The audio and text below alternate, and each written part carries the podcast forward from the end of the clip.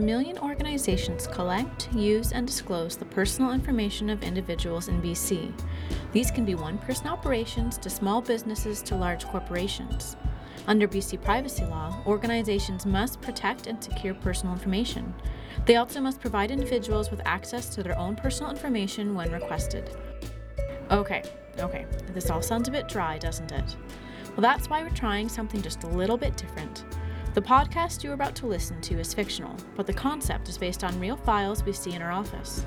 It is part of our Privacy Rights series with videos, webinars, and podcasts to help small businesses understand BC privacy laws. This is Down the Rabbit Hole. Today, we are going to take a close look at some of the technologies being used by businesses when they recruit new employees. A few months ago, I talked to Ben, who was looking for work last year. He found out that a company he applied to used web scraping and social media background checks, and that it may have cost him his dream job. I first met Ben through an acquaintance when I was doing research on a story about big companies taking over smaller companies, simply for the smaller companies' resources. You know, client lists, stock, etc.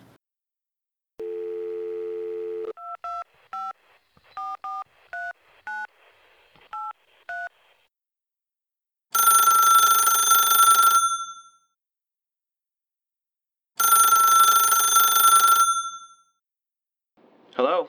Hi, is this Ben? Hey, yeah, how are you doing? Oh, I'm good. But more important, how are you? Yeah, I'm okay.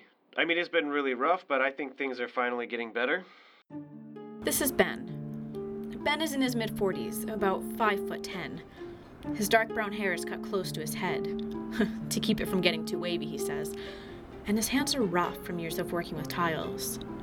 Ben lives in northern BC with his wife and two daughters, and their dog Ralph. As I talk to him on the phone, I can hear the girls playing with Ralph and giggling uncontrollably in the background. Ben has had a rough few years, as he was laid off from his last job when the tiling supply company he worked for was sold to a bigger corporation. He had worked for the company for almost 20 years, since he was in his mid 20s. The corporation decided that it would make more money by shutting down the location where Ben worked, and merged it with another location on the lower mainland. When the acquisition happened, what did you do? Were they willing to relocate you? No, you know how it is. Uh, basically, they bought us out for our stock and client list, but already had their own employees. So I was left high and dry.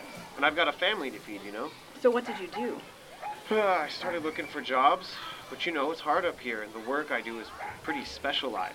So it's not like there are jobs popping up all over the place. So, Ben started to look for work. At first, he held out hope that he could continue to work in his industry, but the jobs just weren't there. Or if they were, they were highly sought after. And then it finally happened. A new tiling company was opening up in the next town over, and they were looking for an experienced manager. I'm reading the posting and I'm like, this is me. This job description describes me perfectly. I can totally do this. So you applied? Oh, yeah. In a way, this was kind of my dream job, you know?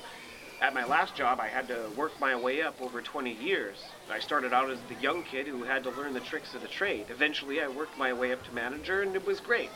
But there were still people around who saw me as the 25 year old kid, you know? So, uh, fresh start at this point didn't sound so bad. And I was a good worker, so I knew they would be lucky to have me. I had everything they were looking for, and I was respected in the industry. Okay, so you applied. Yeah. Yeah, I, had been applying for a lot of jobs since I was laid off, but this one was weird. As part of the application, they made me fill out a behavioral questionnaire. Wait a sec. What do you mean behavioral questionnaire? That sounds really strange. Yeah, it was, and I still don't understand how I was supposed to tell them if I would be a good manager or not. Okay, so what kind of questions were on this questionnaire? Uh, psych stuff, you know, uh, whether I feel relaxed most of the time or whether I make my bed first thing in the morning. Well, I'll tell you right now, no, I don't feel relaxed most of the time because I'm unemployed and trying to figure out how to feed my family. And then I go into a bit of a spin, you know, because I want to answer honestly, but uh, what if the fact that I'm not relaxed right now means that they reject my application? And then I think, yeah, but if I answer how I think they want me to answer, then maybe they will think I'm answering that way just to please them and reject my application because I'm not being honest and on and on. So I, yeah, I really don't see the point. And do they ever tell you how they're using the questionnaire as part of this application? No, they just list it as part of the application process. Like, they have the information about the position and get you to submit a cover letter, resume, and complete the online questionnaire, but that's it.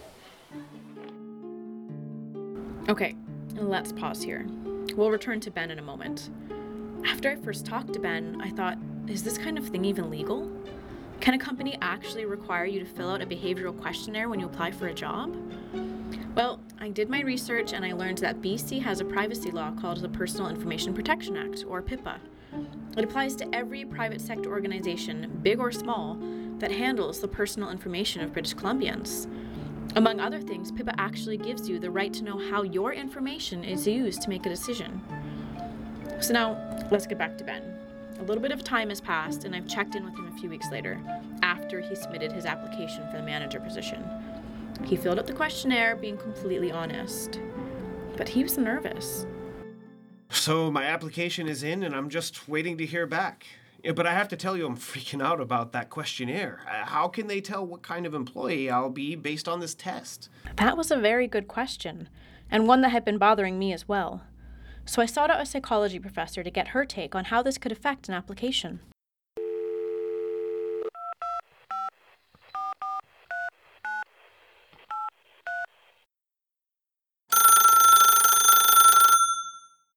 Dr. Sue, thanks so much for taking my call. No problem. Happy to help. Well, I have an interesting case for you, and I'm hoping you can give some insight. Have you ever heard of behavioral questionnaires being used for employment purposes? There's a company in northern BC that is using a behavioral questionnaire as part of their application process, and it sparked concern from an applicant. That's interesting. You know, I have heard of behavioral questionnaires being used to screen for tenants, especially as BC's rental market is so hot. I have concerns with that practice, and I wouldn't be comfortable with a decision being made about me based on a score from a behavioral test. Oh, okay, well, what sort of concerns do you have? Well, behavioral questionnaires solicit answers that are subjective. I wouldn't want to make a decision on employment based on someone's response to questions like Do you think about the needy? or Do you get upset easily? The concern is that this sort of task could have the potential to result in decisions that discriminate based on things such as culture, language, or mental health. Oh, wow, okay, that really doesn't sound good. No, I would really caution against the use of these questionnaires with these kinds of questions to make a decision for something as important as employment. Okay, so after talking with Dr. Sue, it seems like there's a lot to consider here. I'm a bit concerned about this behavioral questionnaire and why it is being used as part of a job application process. There are definitely some privacy issues here. I've learned that PIPA is based on two main principles consent and reasonableness. Private organizations almost always need to get your consent before they collect, use, or disclose your personal information. And there's another requirement consent isn't enough. Anything a company does also has to be reasonable. So an organization can't take advantage of a power imbalance to make people consent to something that's not actually fair. More on this later. First, I want to check back in with Ben to see how his application process is going. Hey, Ben, how's it going? Have you heard about the job? Well, you're not going to believe it. I actually can't even wrap my head around this right now. Okay, take me through what's going on. What happened? so, I submit my resume, cover letter, and that behavioral questionnaire, and then I don't hear anything for weeks, which is really odd, you know, because they said they were looking for someone as soon as possible. So I had kind of expected the whole process to move quickly. But it didn't. And now weeks have gone by and you haven't heard anything? Right. So then one day I'm at the grocery store and I see one of my buddies that I used to work with. And we're chatting while picking out some bacon and he says to me that he has some exciting news. Man, I still can't even I still can't even believe it as I'm telling you this. What was his news? He tells me he has this new job. Just found out yesterday. He's the new manager for that tiling company. And of course I tell him, "Hey, man, I'm so happy for you," but inside I'm just dying. Oh, Ben, I'm so sorry. Like, here's the kicker. He says to me, he's like, you know, I almost didn't apply because I assumed you would be going for the job and you'd get it. You know, everyone thought that you'd be perfect for the job. And then he asked me why I didn't apply. What did you say to that? I, I couldn't. You know, I made up an excuse and just left. And, you know, I was devastated. And so I called the tiling company and asked if they had received my application for the manager position. They say, yeah, they received it and that my application looked good, but I wasn't screened in because of some issues were flagged on my application. Mm, that sounds really weird. Yeah, I thought so too. But, you know, before they do interviews, they run your information and do this whole search of the internet to find out information about you. And they say they do this with any candidate they're interested in before scheduling an interview, in case there are any flags that come up. Wait, did you know they were going to do this? And did they tell you how it works? Sort of. Uh, But I wasn't told about it. They said they checked various databases online for information about you you know, credit reports, criminal record checks, motor vehicle records, uh, court records, social media posts, etc. That seems like a lot of information. yeah, it is. So I asked them why my application didn't go forward. And they said they got a red flag when my report came back. What kind of red flag? Apparently there were some posts on my Facebook page they were concerned with. And now this is where I get really frustrated because as soon as he says this, I know what happened. What was the issue? A few years ago, my profile was hacked. Someone copied my profile, so uh, profile pic, uh, basic information, all that, and, and tried to act as if they were me. But they kept posting these really awful posts, you know, really racist and uh, obscene things. The problem was, it took me a while to realize that they were able to add most of my friends to their profile because my friends thought it was me. I guess it happens all the time, but I had no idea. Wow, what did you do about that? I didn't really know what I could do, except tell my friends it wasn't me and that they should unfriend him. It was a pretty crazy time in my life. My wife was going through some medical stuff, so I really didn't have the time to try and fight whoever it was that had copied my profile. And eventually it died down. Yeah, you know, my friends unfriended them, so I guess I figured it was over. No harm done, really. And I eventually decided I wasn't into the whole social media thing after a while, so I ended up deleting my page anyway. Interesting. So, what does this have to do with the screening application? Well, apparently this person still has my profile up, even though they haven't posted anything for a while. And I had no idea. So the scan found that profile and all the awful posts this person had put up and associated it with my name. And the tiling company decided uh, they didn't want someone working for them who would do that, uh, as it didn't match the values of their company. Oh no. Yeah, of course I don't have those values either. It wasn't me. But based on that, they took me out of the running and didn't even want to interview me. What did they say when they found this out? They were really sorry, uh, but what can they do? You know, they can't go back and not hire the other guy. And now it's up to me to contact Facebook and try to get them to take down the fake profile of me. Wow, Ben, I I don't know what to say. Other than I'm really sorry. This is pretty devastating for Ben. So I needed to do some more research into how all this works. I reached out to someone who knows about this stuff, as it all sounds just a bit too complicated for me. Katie doesn't work for the company that Ben applied to, but she does work for a company that has similar practices. She was kind enough to take some time to explain to me how all of this works.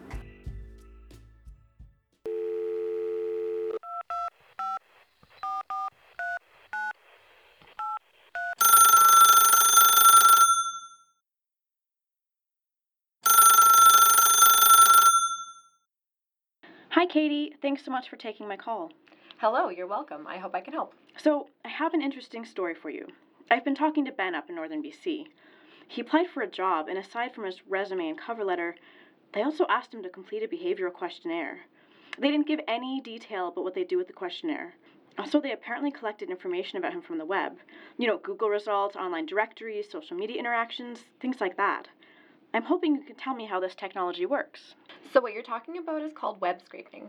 It's essentially scraping information posted online, usually into a database, for analysis later. Web scraping can be done manually, but there's also software out there that can do this kind of thing. Sounds like it would take a lot of time for a person to do this manually. Is the software expensive? No, actually, the upfront costs are low and the software is easy to use. The costs come after when you go to analyze the data. If you're a small company screening employees, you're probably paying someone to review the scraped material. If you're a bigger company, you might use an algorithm. Is there an issue of accuracy? In Ben's case, they actually grabbed the wrong profile, so the reason they used not to interview him was based on false information. Yeah, that can be a problem for sure. There's a lot of people who share the same name, use pseudonyms, or impersonate others. So there's no way to know if you have the right person for sure unless you can get the person to verify it. Well, yeah, and we all know that what's on the internet might not be the most accurate information either. Yeah, that's absolutely true. Thanks, Katie. I really appreciate this. My conversation with Katie left me with more questions than answers. The first was the obvious question of if this web scraping thing is even legal for employment purposes, and if organizations are allowed to search people's social media profiles. So I decided to reach out to the Office of the Information and Privacy Commissioner for BC to see if I could get some clarity. The Office of the Information and Privacy Commissioner. Hi, I'm doing some research and I'm really hoping you can help me out. Yeah, I'm sure we can. What's going on? Well, I'm hoping to get some information about how much information potential employers can collect when hiring new employees. Ah, okay, yes. I'm assuming you mean like job applications and such? That, and also what information potential employers can collect outside of what an applicant submits to a job posting. So, social media and Google searches, that sort of thing. Yes, of course. Over the years, we've seen the idea of doing a social media background check is appealing to many employers. They tend to be quicker and easier than other types of background checks. It may seem like a good way to view a candidate from a more personal level. However, there are many privacy issues with this. The first is accuracy. Public bodies and organizations are required to make sure the information they collect is accurate. I bet you can only imagine how this can be an issue when it comes to social media. For example, you might look up a name of an applicant and make a guess as to which profile matches that name. You may actually get the wrong account. There are also the concern that the profile may contain mislabeled photos or out of date information. Oh, that's interesting. I, I didn't really think about that. The other issue is the vast amount of information that a potential employer would be able to collect when viewing a social media profile. Privacy laws actually limit the amount of personal information that an organization can collect to the amount a reasonable person would consider appropriate in the circumstances. So, what does that mean? Is there a test or a threshold to determine what a reasonable person would think? That is a great question. There's a reasonable person test that can help you determine what a reasonable person would consider appropriate in the circumstances. Well, that makes sense. What sort of questions are on this test? Well, the point of the test is to determine whether the personal information you want to collect matches the reason you want to collect it. Basically, you ask a series of questions about the personal information you want to collect before you actually collect it. So, some questions might include why do you need to collect the personal information? How will it be used? What types of personal information are needed to fulfill the purpose? Is the personal information sensitive? If so, can you collect less sensitive personal information instead? How likely will the personal information be useful and effective to achieve the purpose? How much personal information is actually needed to meet the purpose? And how will the personal information be collected? The main point of this test is to make sure any collected personal information meets the purpose for collection while minimizing how much personal information is collected. Well, that's a good start, but it seems like it's open to interpretation. And it is. Ultimately, I would say if you're concerned about how much or the types of information being collected about you and talking to the organization directly hasn't gone anywhere, you can complain to our office. Now, another question I have is whether an organization needs consent to do these online background checks. The argument being, if the information is publicly available, isn't it fair game? So, PIPA, in most cases, requires consent, but one area where you don't need consent is to establish, maintain, or terminate an employment relationship. Wait, you're saying that an employer can collect anything about you without your consent? No, no, not at all. Under PIPA, even if consent isn't required, the collection of personal information still has to be reasonable and still have to be you still have to be notified about the purpose for collection. Our office has determined that it's not reasonable to collect personal information from an employee or potential employee's social media activity. Another thing I should mention is that organizations need to be aware of the personal information of others that could be collected during these checks. What do you mean? Well, your Facebook profile contains the personal information of others as well as your own, right? You mean pictures of other people, their posts and comments, etc.? Exactly. Well, does the organization have the consent of those individuals to collect their personal information? They would need it because they're not forming an employment relationship with that person. They probably don't get the consent from those third parties, so there are a number of issues around this. Thank you so much for this information. It's really helpful. My pleasure. Okay, so there's nothing Ben can do. The job has been given to someone else. But maybe there's some other recourse available. Obviously, this sort of thing should not be happening. So, in this case, it sounds like the organization took a bit of a misstep when it didn't notify Ben or verify the accuracy of additional information they received about him. Speaking with the commissioner's office, it sounds like he can make a complaint to them. Maybe he can help stop this kind of thing from happening to someone else. Let's check back in and see how he's doing now. Ben, how's it going? I know it's been a bit since we talked, but I just wanted to check in with you. Uh, you know, things are starting to look up. Well, that's great to hear. What's happened since we last talked? Uh, well, uh, the first thing I did was contact Facebook and report the fake profile. Uh, even though I don't have my own social media account anymore, I, I realize how important it is to protect my own online identity. Uh, but the big news is that I found another job. It's not exactly what I wanted, basically a step down, but it'll pay the bills at least. Ben, that's great news. Yeah, it's a relief. Uh, but the real good news is that the company realized how inaccurate the web scraping can be for employment screening. Uh, so they've decided they won't use it for future competitions. Uh, I think it was a wake up call that they needed to make sure any information they collect about someone must be uh, accurate and should be, where possible, derived, you know, straight from the person whose information it is. That's really hard to do when companies use these type of technology and methods. As you just heard, our story has a happy ending. But this is an issue that should be taken seriously and can have major implications for individuals.